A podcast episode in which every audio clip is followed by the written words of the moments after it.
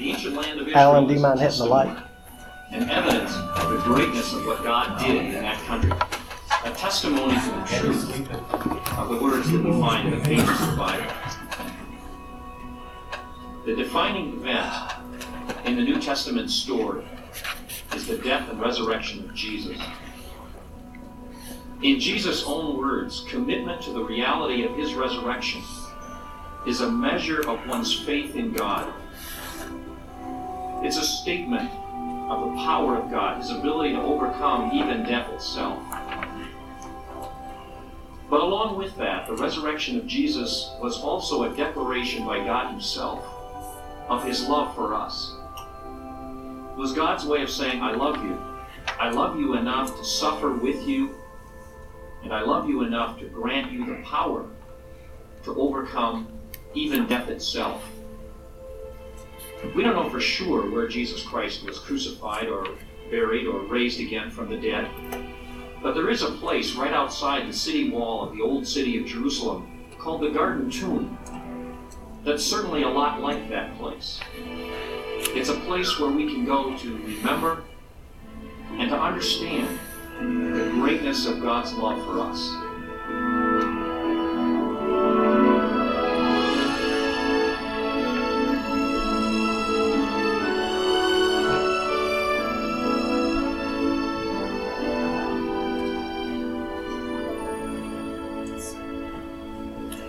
We've spent about two weeks traveling all over this very beautiful country.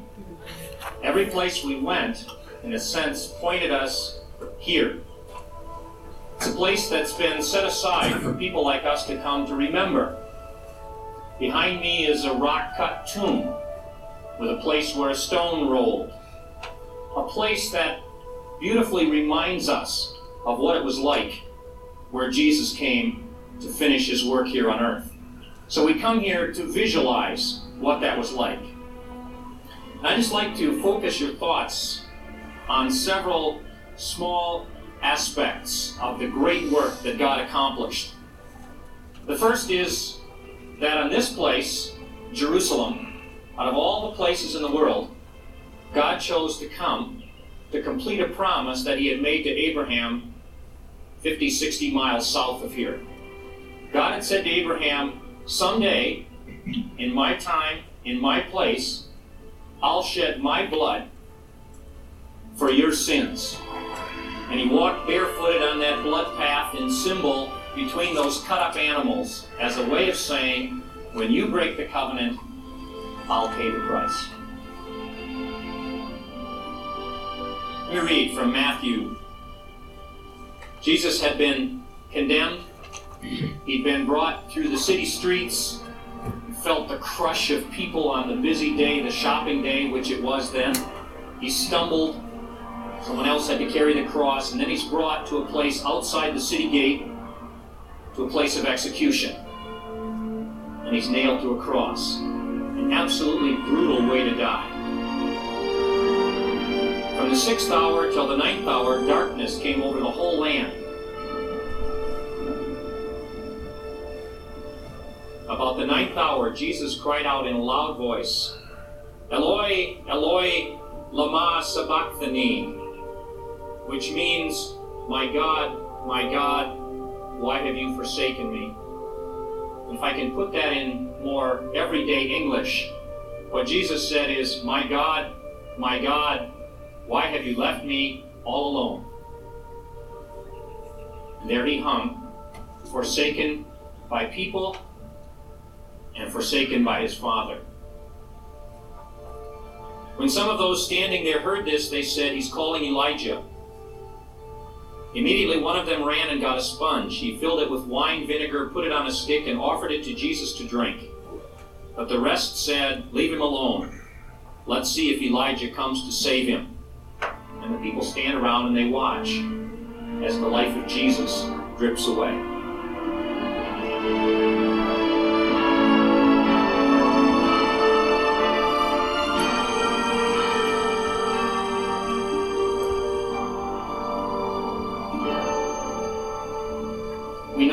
Jewish tradition and Jewish Jewish writers that at 3 o'clock in the afternoon, the afternoon sacrifice is made. The priest climbs the pinnacle of the temple and he blows the shofar. And everybody in hearing distance, certainly in this place, hears the shofar and knows that at that moment the Lamb dies for the world.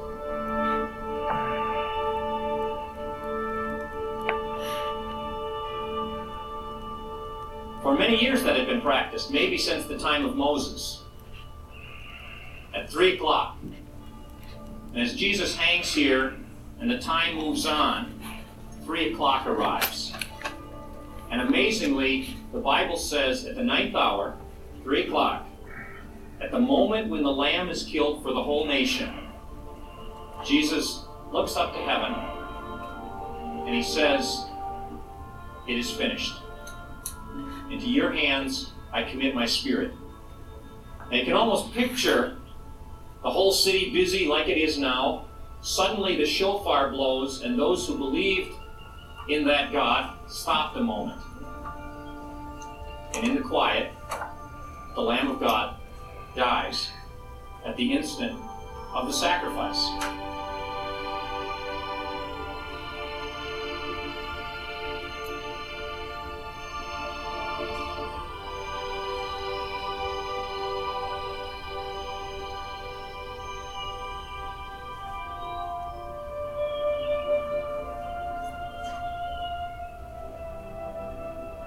A profound way of describing for us what it was that Jesus Christ came to do.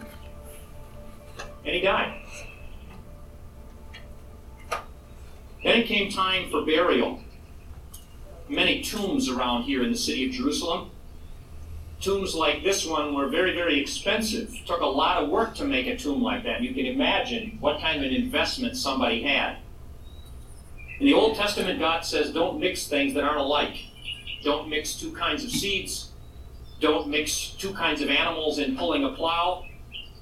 Don't mix a believer and an unbeliever in marriage. That also means that in your tomb, you can't mix unrelated people. If I have a tomb and you are buried in it and you're not related to me, that tomb is no longer clean. I can no longer use it. So there was a man who had a tomb. It's intriguing that the Bible says no one had ever been put in the tomb. The moment Joseph put Jesus in the tomb, he had given the tomb away because he could never use it again. I want you to think about this unknown person that we simply know from that tradition who took his tomb worth many thousands of shekels and said, Because of my love for Jesus, on the spur of the moment, without a second thought, he said, It's yours. And I'd like to think that as we walk through all this country, and we thought about God walking the blood path and his promise that someday he would come to do that for you and for me, would lead us to the same kind of act of being willing to say, God, whatever I have at this moment, it's yours. Fortunately, Friday wasn't the end. Sunday's coming. Let me read from Matthew again. There was a violent earthquake, for an angel of the Lord came down from heaven and going to the tomb, rolled back the stone and sat on it. His appearance was like lightning, and his clothes were white as snow. The guards were so afraid of him that they shook and became like dead men. The angel said to the women, Do not be afraid, for I know that you are looking for Jesus who was crucified. He is not here, he is risen. The stone was rolled away not to let Jesus out, but to let the disciples look in. People, there is no tombstone, no grave, no cross, no Roman soldier big enough and strong enough to stop the work of Jesus Christ. He was not bound in that tomb by a big stone, but by his willingness to give his life. And so he came out in power. But then came the people, and they needed to see that he was really alive. They needed to know that this wasn't just the report of soldiers or of some of his closest friends. And so the angel came to a tomb with a stone in front of it, and he rolled the stone away so people could say, He's not here. He's risen. The same thing has to happen to each of us. It's not enough to say, There's a tomb. He died as he lived, and he was buried. We've got to have the vision to look into the tomb and to say, I know beyond the shadow of a doubt that he's not in the grave, he's alive. And I think that means we both have to believe that and we have to live like it. And I think knowing this group, we all believe it. Every one of us knows that just as surely as this tomb is empty, Jesus' tomb is empty. We know that. The stone has been rolled away. But you know what? You're going to meet a lot of people in your life for whom the stone is still there.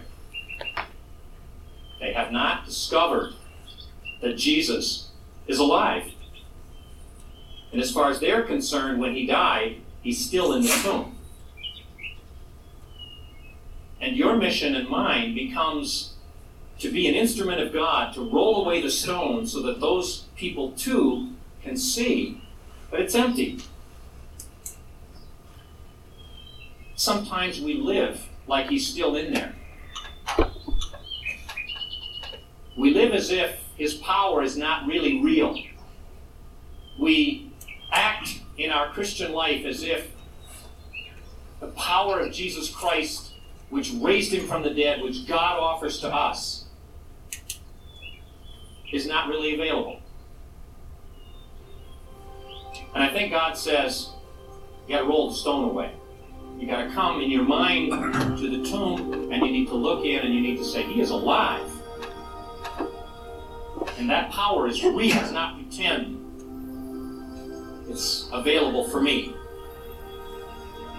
Just like to have you reflect on the fact that everything God did in this land, everything that He's challenged you to do, is made possible by what this place represents.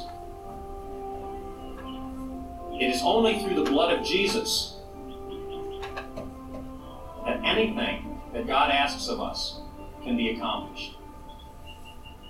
And so I ask you for yourself is Jesus Christ the risen Lord of your life?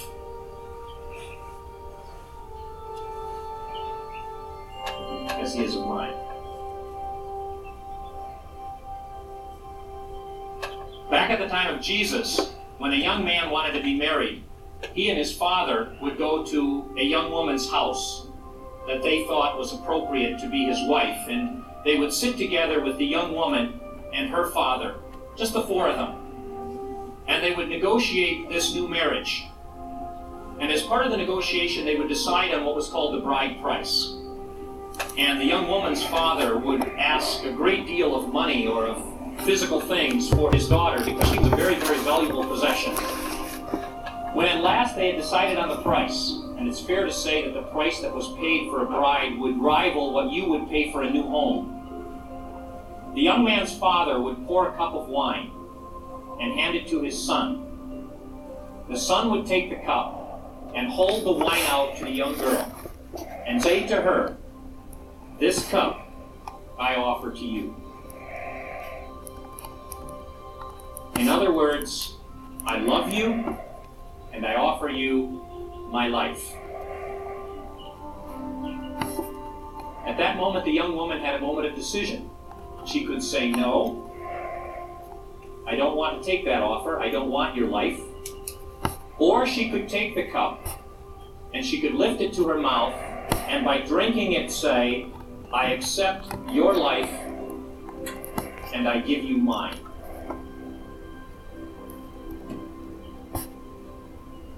On a hill not very far from here, Jesus and his disciples sat down for the Passover. In the Passover celebration of the time, there are four cups of wine at different points that they drink. The third cup, called the cup of redemption, the cup of salvation, is given near the end of the Passover celebration. And the cup is lifted, and the host of the Passover says a brief prayer over the cup. Blessed are you, O Lord, King of the universe, creator of the fruit of the vine. And then he gives it to the people to drink, either out of his cup or out of theirs. Jesus sat in that upper room, very close to here. He came to the cup of salvation. And the Bible says he took the cup, and when he had given thanks, Blessed are you, God, King of the universe, creator of the fruit of the vine. He said to them, This cup is a new covenant in my blood. And in the middle of his Passover liturgy, suddenly, completely out of the norm, Jesus turns to his disciples and he says, I love you. Will you marry me? Will you be my spiritual bride?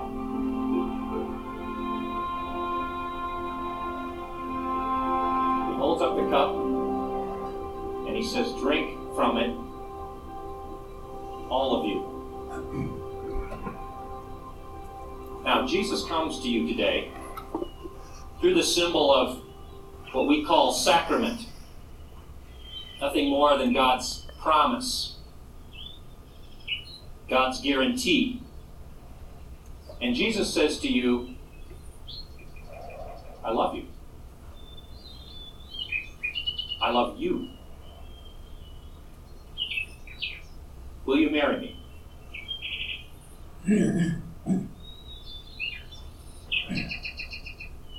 I've often thought when the minister takes the cup and holds it up and says, This cup is a new covenant in my blood, I always knew that was a serious moment. I never realized how incredibly personal that God looks down at that moment. And He looks at you and you and you and you, and He looks at me and He says, I love you. Do you know what I never realized? I never realized that when I take the cup and I drink it, in effect, I'm saying to God, I accept your gift. I'll take your life. Maybe I could say often grooms paid very high prices for their brides. Not many of them thought when they offered the cup they really would have to give their life. The price Jesus had to pay to be your husband spiritually was so high that not a half a mile from here, he said, Please let this cup pass from me. That's how high that price was.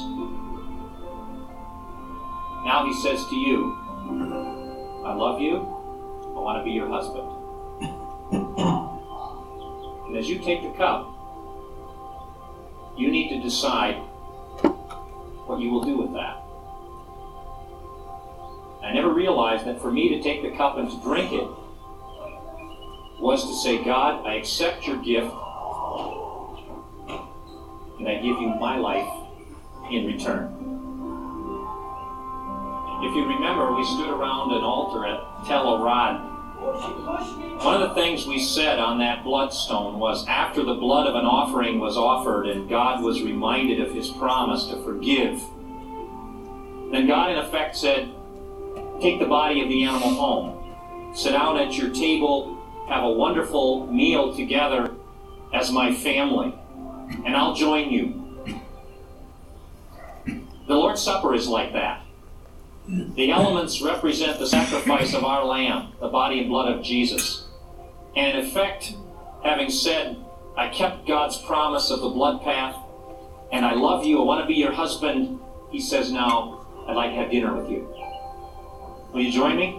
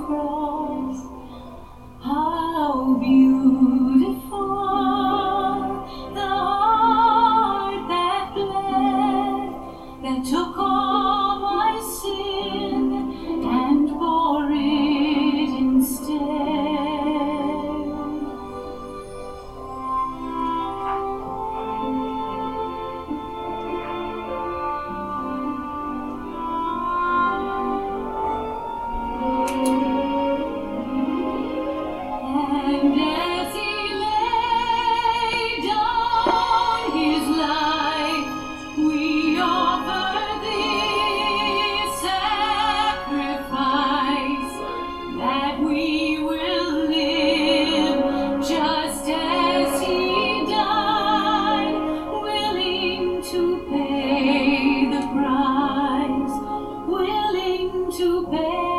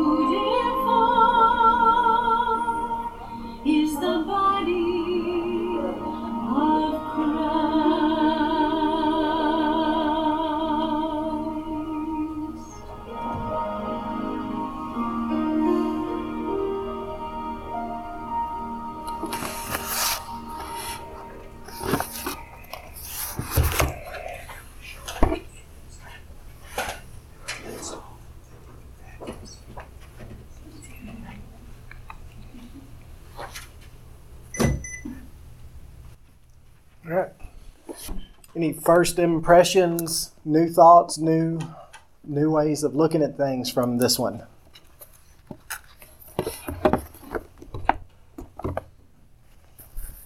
Obviously, the communion cup. Yeah. I'm, I hadn't heard. I didn't hadn't heard that context of uh, of it being part of a proposal before. I'm pretty sure if I'd given Danielle a cup instead of a diamond ring, it would have ended up in my face, though.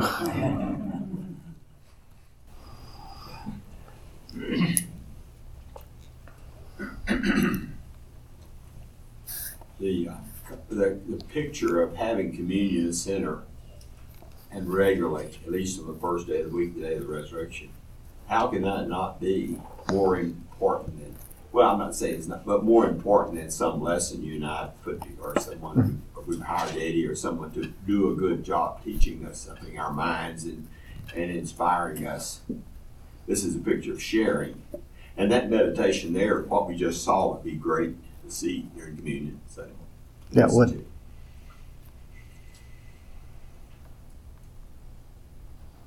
well, and that family aspect of having that together.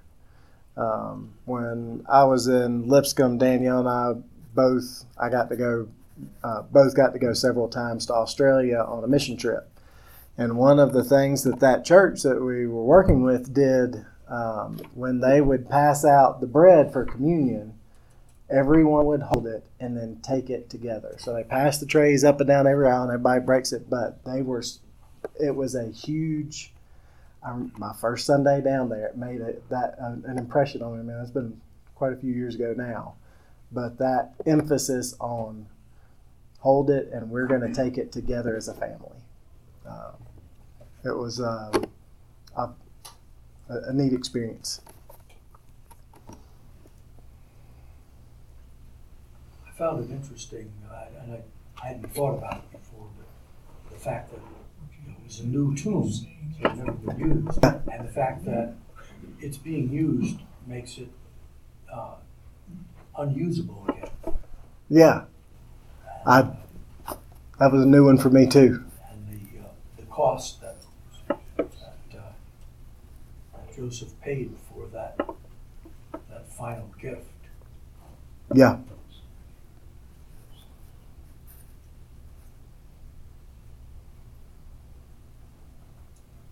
Well, I could never look at it the way that the angel rolled the stone away, wasn't to let Jesus out, it was to let the others in.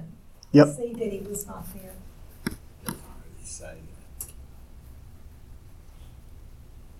His appearance as he went into a closed rock building, some people would think he just came out of the, out of the tomb without having to roll the stone away.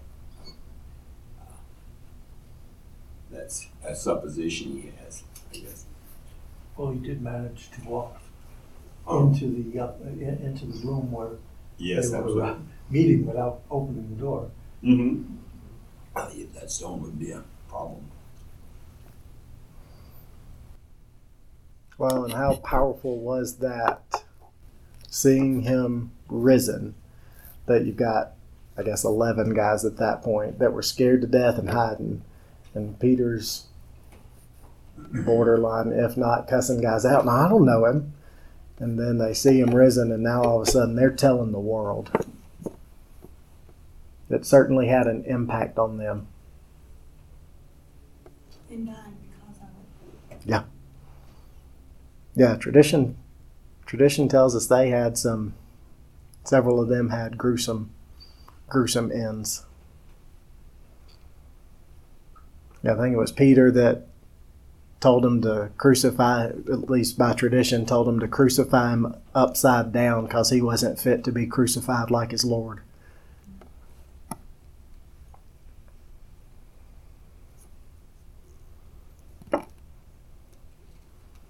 y'all may have all made the connection before I hadn't um, of the 3 p.m. sacrifice. Y'all are smarter than I am, so y'all probably have made that one. But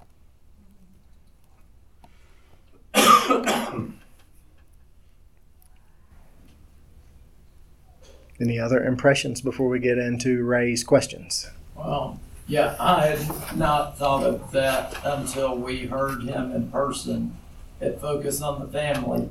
And uh, he emphasized there that uh, Jesus was on the cross at 9 a.m., which was the time of the morning sacrifice. So, not one, but two. So, from 9 to 3, from the morning sacrifice to the evening sacrifice. That's a long time. But for crucifixion victims, it was not as long as most. Yeah. But there's like the symbolism is Yeah. there.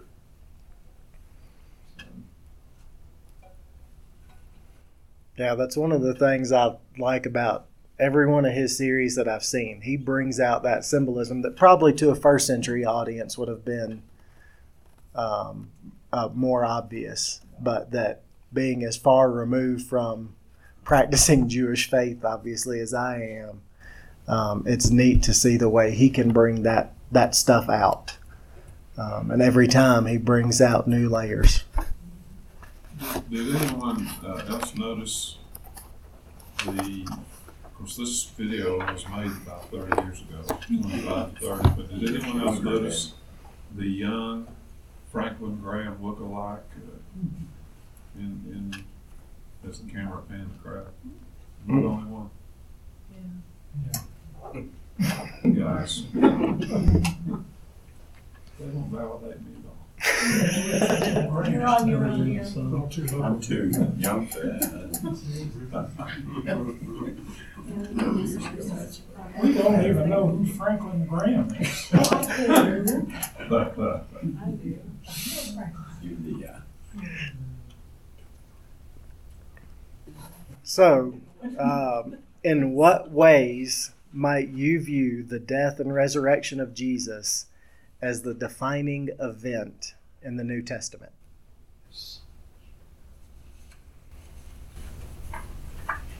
Well, I think it's the resurrection that is, is where the power is, but you have to have death Mhm. uh, before resurrection. So, Yes, sir. It's the completion of God's promise uh, throughout the, uh, the Old Testament, especially in, in prophets and, and certainly in the, uh, the uh, covenant with, uh, with Abraham. But it's, it's that, this is the defi- this is it. This is what I'm, what I'm giving you. And he did a good, good job along the lines of, of looking at that short instant in time with the with uh, with the bride for one, and then uh, with the uh, uh, with what he with the resurrection on the other side of it. But yeah, it's the center of everything. It's the point. It's No, what we- everything from in the beginning until then is pointing at. Yeah, it says, it says, uh, Paul had said, if there is no resurrection of the dead, indeed the most miserable of people, uh, but there is, and Jesus has shown the way, and uh, he has been resurrected, so. uh, In, in First Corinthians fifteen, where Ted's talking about, it says, if there's no resurrection, there's no forgiveness. And uh, how many? I, I think we under understate so many of our prayers, and in communion, uh, we hear prayers thanking God for the death of His Son on the cross for our sins, and then then the prayer moves on to whatever other comments for Thanksgiving. But the most left out thing is the resurrection.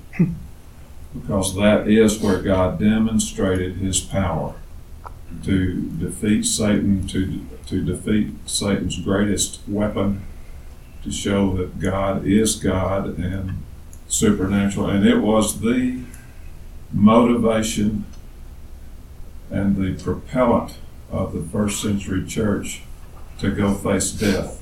Their conviction of their own resurrection. Uh, so it's it's huge. It's the thing. How was the resurrection of Christ different from that of Lazarus? Lazarus died again. and Lazarus Yeah. didn't raise Brought himself. back to life. Well, and Lazarus wasn't perfect before he died.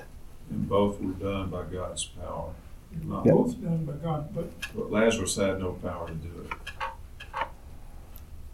Well, only a perfect and blameless sacrifice would have been acceptable, and Lazarus wasn't perfect and blameless. Well, Jesus raised several people. Yeah. Jairus' daughter and others. Mm-hmm. The other thing that's important to remember is that all those others died. They're no longer here, but Jesus did not die. Mm-hmm. He was raised and still lives. he did die. Not a second time, I think's Not what you're. second But uh, in, in all of them, after their death and their burial, and even those that were resurrected, they later on died. Mhm. Jesus did, after his resurrection, did not die. He was ascended. That was the key. Yes, sir. It's interesting, uh, several years we've done where you read through the Bible, you read it through in a year, and uh, yeah, a person can, you know, here we go, we're kind of level, but the, when you get to the Gospels, they, they're unique, I think, in that how would you write? They're not biographies. If you mm-hmm. write the last one week of a person's life, it takes up one third and one event of the event. So it's rather than level, the Bible, we should think of the cross and the resurrection as a as a great we the fall, and then that's God overcoming all, fulfilling everything of the past.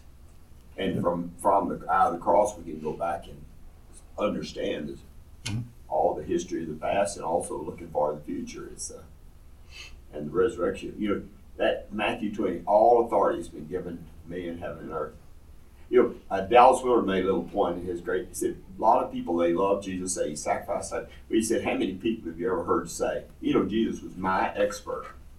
He's the one. He's. He is the one who knows about life. And people tend to think of him as either a baby, uh, sacrifice, but he's, you know, he has all authority. And he said, I'll be with you. So the picture there is not him off in heaven sitting waiting for us to do pretty good if we can. I believe it was in one of the um, one of the lessons we did back in February, March, whenever the last time I was in here, uh, when we did the first half of this series. Um, Ray pointed out the symbolism that you know the the sacrifice, the scapegoat, was taken outside of the city and cut loose, and Jesus was taken outside of the city to be crucified. Um, just another one more layer of that uh, symbolism looking back. And we're going to look in a minute at some of the prophecies, but looking back um, to the Old Testament um, in the in the crucifixion.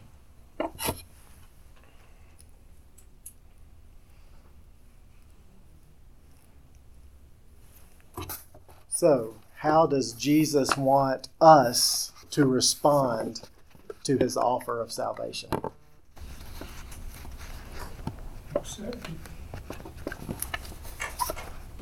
Yes, sir.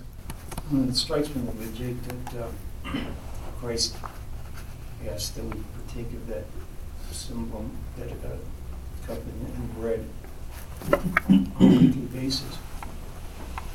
So he's given us the opportunity to be his bride, the church, on a weekly basis, to say, I accept you, I give my life to you. Which I think he knew, that we needed to remember that, and we needed to make the commitment, because if we, uh, if we did it just once, I mean, if you look at what Ray had on the series here, even his own disciples, he was symbolically asking them to follow him and trust in him and give their lives to him. And just hours later, they desert, they forsake, they say they don't know him, they hide. But he didn't give up on them, just like he doesn't give up on us. And later, he told them to do this in remembrance of me. So Christ doesn't give up on us. He knows our frailty and he knows that we need to recommit to him. And it's a, it's a good thing for us as Christians to have that opportunity to do that. Yeah, most of y'all in here have been married longer than I have.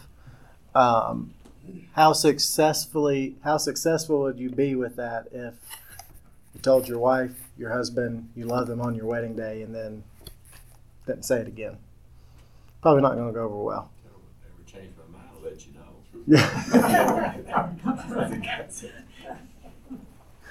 Yeah. Yes, ma'am. Past year, I was able to be involved with a young man in Zambia who we helped him pay the bride price because that still goes on in many parts of Africa.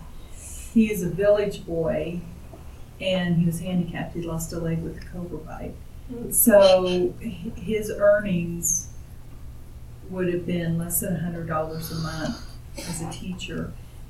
And for him to pay the bride price was to buy a cow or two, and I can't, I don't know how much the cow cost, but I know that it was equal to a year's year pay. The bride price was almost a year of pay. Wow. He never, ever expected to be able to get married because he never expected to be able to pay that bride price. And what I met when I was with him this summer, what I realized was she never expected to get married either because she never because she was a village girl and so what happened and so the joy they had in their marriage wasn't just that they found someone to love each other but that they were a- that that bride price was able to be paid and i think if we come to that because it's almost like I, I kind of have been taught about jesus dying for me my whole life so it's almost like, well, of course he did because he said he, because I've known that. But if I can come at that with it with an expect with an I came up with an expectation instead of a, wow, I, I never expected to see such love. That not only did he love me, he paid the price, the right price for me. So I'm a I'm a bit of a John Muir fan to the point that when our son was born, um, we went to the hospital with me threatening to name him John Muir. Um, we ended up naming him John Burton instead. Burton's was my grandfather's middle name, but um, in his travels in Alaska, he tells a story. Um, John uh, John Muir traveled with a Presbyterian missionary out to a lot of the native villages around southeastern Alaska. And everywhere they went, when you say the saved died, it's such a foreign concept to people who don't grow up in the church, who don't grow up Christian, or at least hearing that, that it was a stumbling block until they got to one village. And apparently, this village at some time past, I don't know how long it had been, the two, this village and their neighboring village, had been in a war all spring and summer. It's getting late summer, and in Alaska at that point, you don't have King Soopers to go to get food, you got to put it up. Well, no one could go out and gather food because they were scared that you know this other other village they've been fighting with was going to kill them. Uh, so one chief walked out and called to the other chief. They came out and met, and he said, "Hey, this is stupid. It's it's time to be putting up stuff, or neither one of our villages are going to survive the winter. We need to call this off." The second chief said, "Yeah, of course you'd say that. You're you're five, ten, whatever it was, people ahead. You've pulled five or ten more of my people than we have of your people, so of course you want to call it off." The sticking chief, the first guy, said, "You know who I am. You know what I'm worth. I'm worth more than that many normal people. Kill me and let call it off." And that's what they did. They called it off. And then John Muir said when they went to that village, those two villages right there together, the people there bought it instantly because they had seen it happen. Um, they had seen in their life that sacrifice. Uh, and like I say, I don't, I don't remember all the details. I don't know if they had seen it personally or if it was just part of that history, shared history of those two villages. Um, but when they got there, uh, instead of uh, a savior who gives himself as a sacrifice being a stumbling block, like it was, to, and still is to many. Um, to them, it was, yeah, we've seen it, we believe it. But anyway, it's one of my uh, very, very favorite um, sections of, of his writing.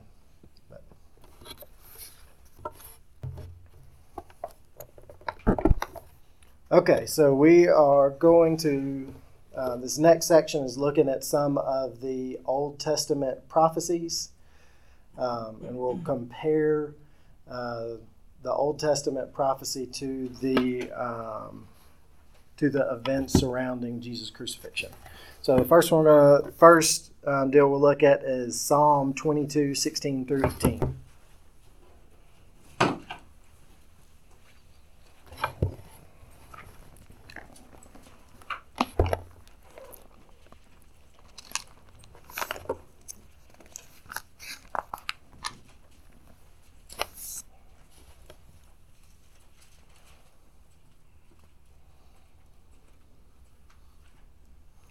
Dogs have surrounded me. A band of evil men has encircled me. They have pierced my hands and my feet. I can count all my bones. People stare and gloat over me. They divide my garments among them and cast lots for my clothing. And then the comparison is John 19, 23 through 24.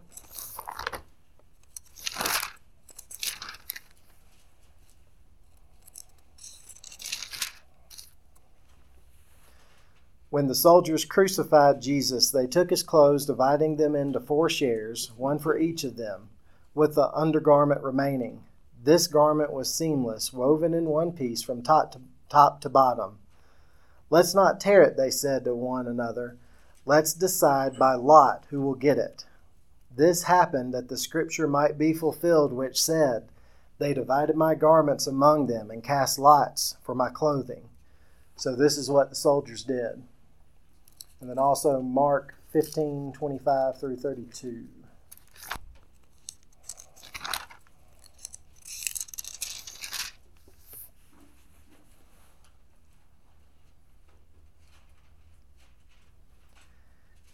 It was the third hour when they crucified him. The written notice of the charge against him read, The King of the Jews. They crucified two robbers with him, one on his right and one on his left. Those who passed by hurled insults at him, shaking their heads and saying, So, you who are going to destroy the temple and build it in three days, come down from the cross and save yourself. In the same way, the chief priests and the teachers of the law mocked him among themselves. He saved others, they said, but he can't save himself. Let this Christ, this King of Israel, come down now from the cross, that we may see and believe. Those crucified with him also heaped insults on him. I would just like to say Jesus obviously had a lot more patience and love for people than I do because if I had the power that he had in that situation, somebody would been getting it. but um, anyway, he was very dedicated to finishing his mission. But, so, what did the soldiers do to Jesus?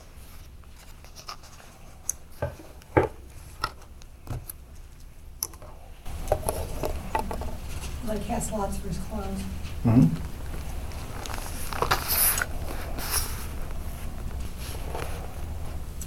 Sponge and or something. Yep.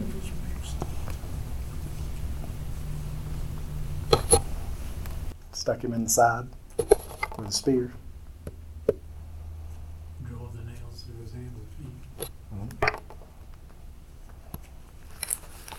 Well, that psalm said that people were going to stand around him from the time that they were flogging him and putting the crown of thorns.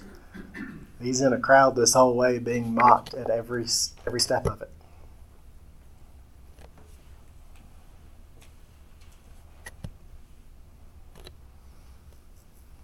So the next uh, next one we'll look at is Psalm 34:20.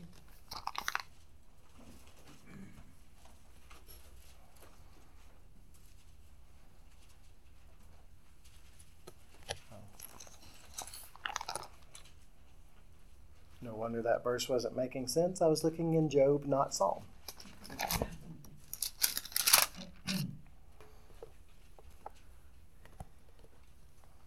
He protects all of his bones, not one of them will be broken. And then Zechariah 12:10.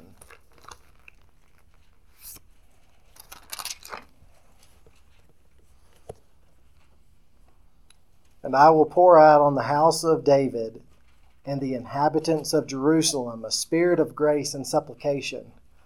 They will look on me, the one they have pierced, and they will mourn for him as one mourns for an only child, and grieve bitterly for him as one grieves for a firstborn son. So the question here is, and it compares it to the John 19, 32 through 34 that we, oh no, we read 23 through 24. So John 19, 32 through 34.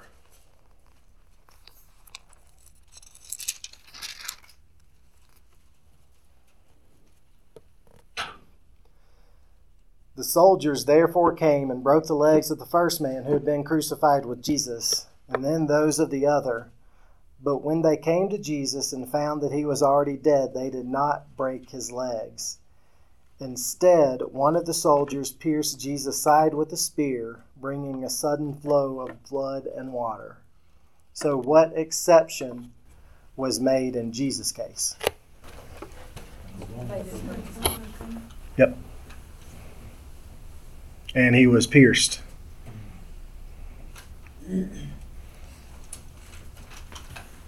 One thing that has confounded me in trying to understand the difficulty some have in, in the baptism.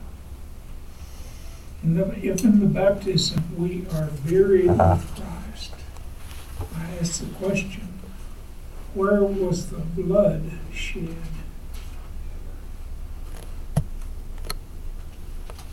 In the death and burial, if you cannot, if you believe that the blood is necessary for salvation, how can you argue with the question of, of baptism? Because that's where, that's where you contact the blood. Well, and that was one of the things that came out in the Leviticus sermon series. The blood was a very necessary part. Yeah. I would say probably with this audience, you're preaching to the choir on baptism. So. But yeah, it, it is absolutely, absolutely necessary. The Hebrew picture of him bringing his blood to the Father or offering his sacrifice, his own blood. He doesn't have to do a repeated sacrifice. Mm-hmm. He fulfills the sacrifice system. So,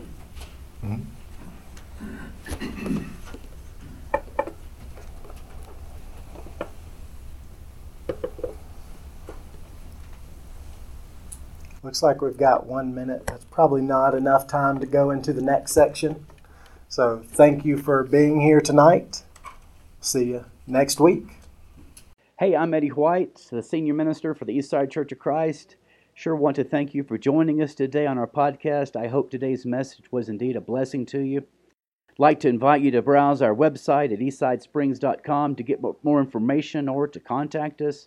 And as always, we indeed welcome you to join us for our worship service in Colorado Springs every Sunday at 10:40 a.m.